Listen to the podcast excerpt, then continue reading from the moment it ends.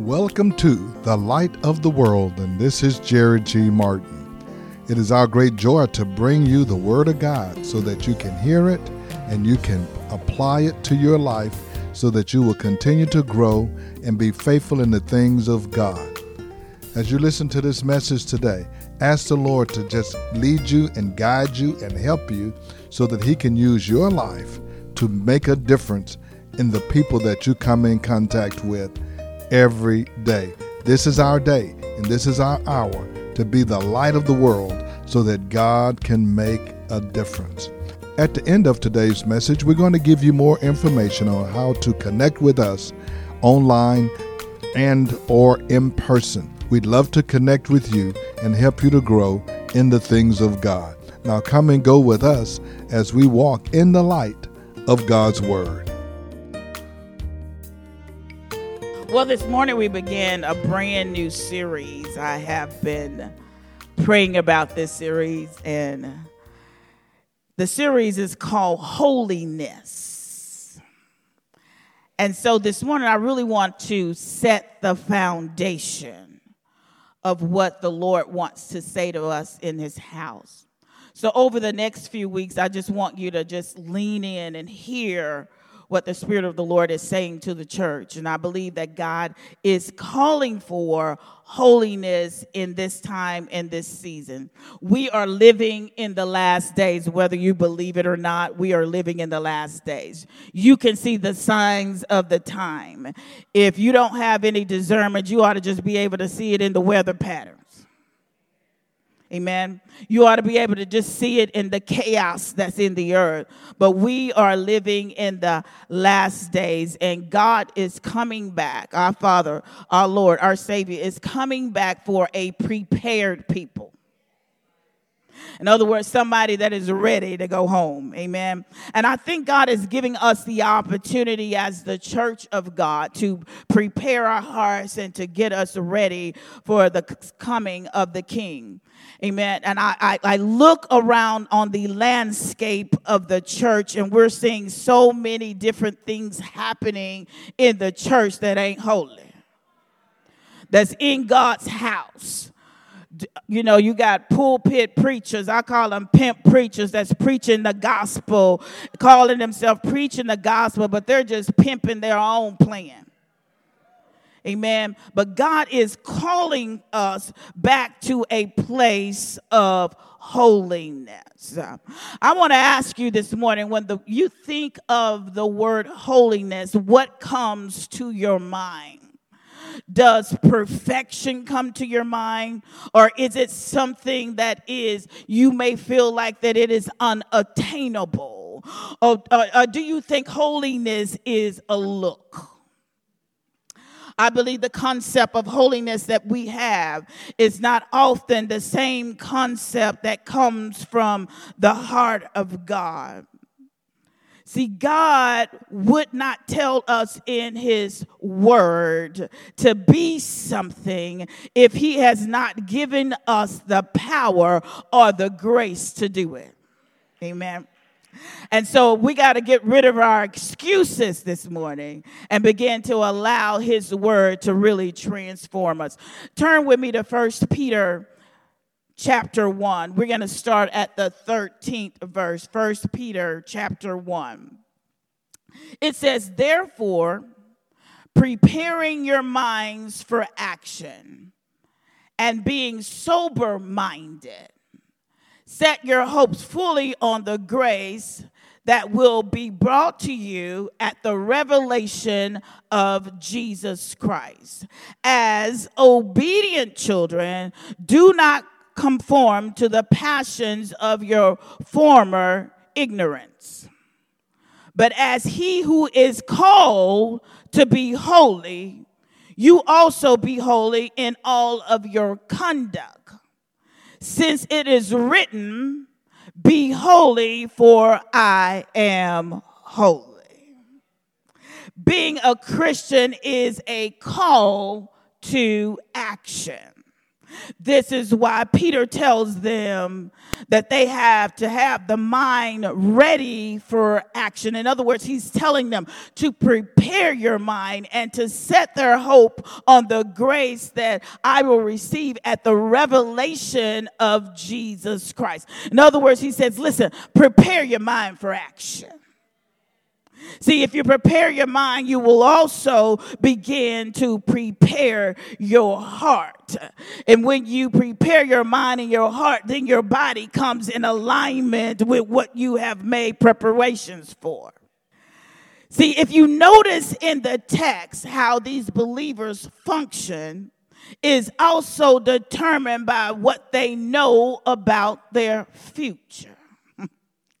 See, if you don't know what your perfected future is going to entail, then therefore you're not going to function in a, a, place where the Lord really wants you to function if you really don't know what's ahead of you and what God has prepared for you. See, if you don't want to live a defeated life, you must roll up the sleeves of your mind and be determined to focus on Christ. See, God wants us to make up our mind. See, He's not going to make up your mind for you, but He wants you to make a decision to obey Him and to comply to His will. So when we look at the text, what was the action does Paul call them to take? They are not to follow their former desires when they were ignorant of Christ. It says in the passage, say, listen, don't, don't follow the former way of doing things before you came into the knowledge of Jesus Christ. In other words, don't go back to that old behavior that you was doing before you came into the knowledge of Christ.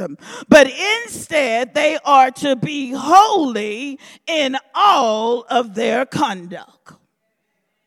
Why? Peter quotes God, God speaking himself to his people, whom said, Be holy because I am holy.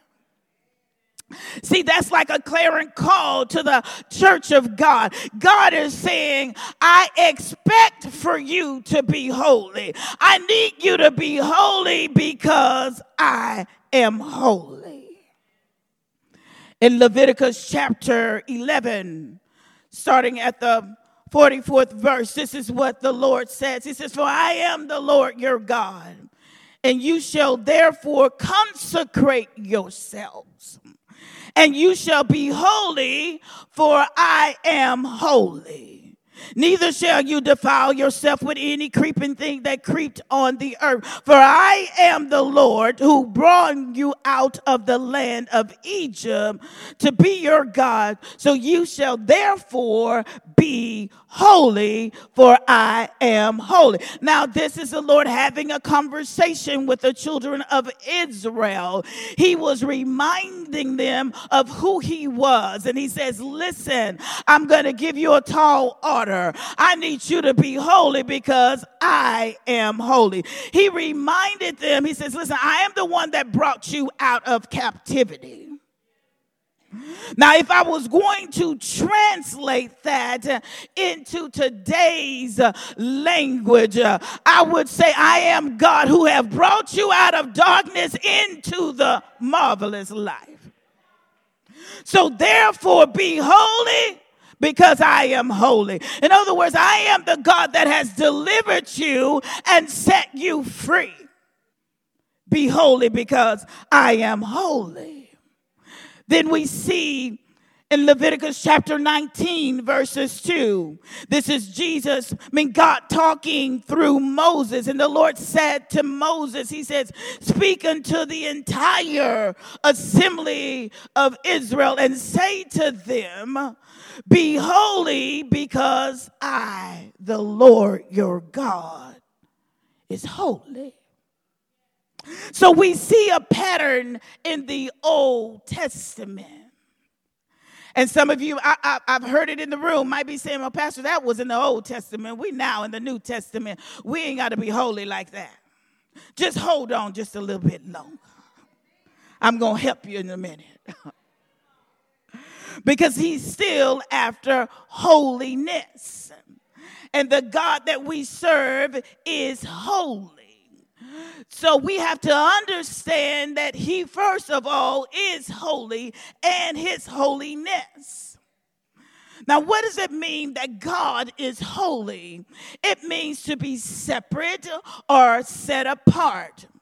It comes from an ancient word that means to cut or to separate. And perhaps even more accurately, it would be phrased a cut above something.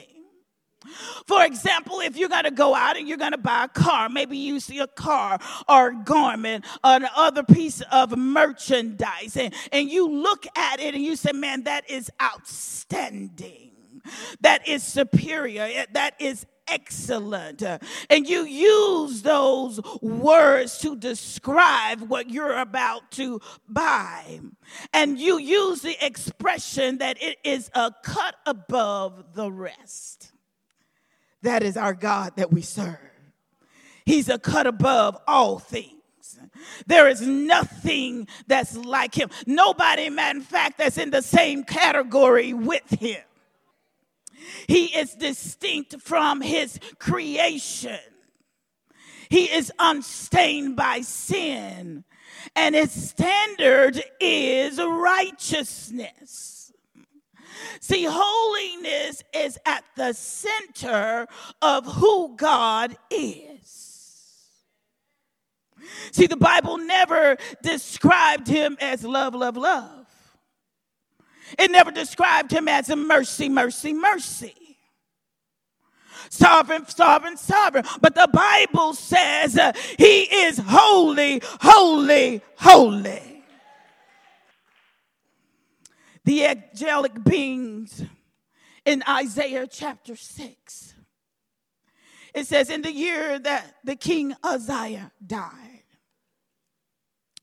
Isaiah said, I saw the Lord. He was high and exalted, sitting on the throne, and the train of his robe filled the temple. And above him there was seraphim each with six wings two wings that covered the face, and two that covered the feet, and two they were flying. And they were calling to one another, and they would say, Holy, holy is the Lord Almighty. The whole earth is full of his glory. See, the angels themselves couldn't stand and look up on them. They had to cover their face with the wings. And as they covered their face with the wings, they would declare that God was holy, holy, holy.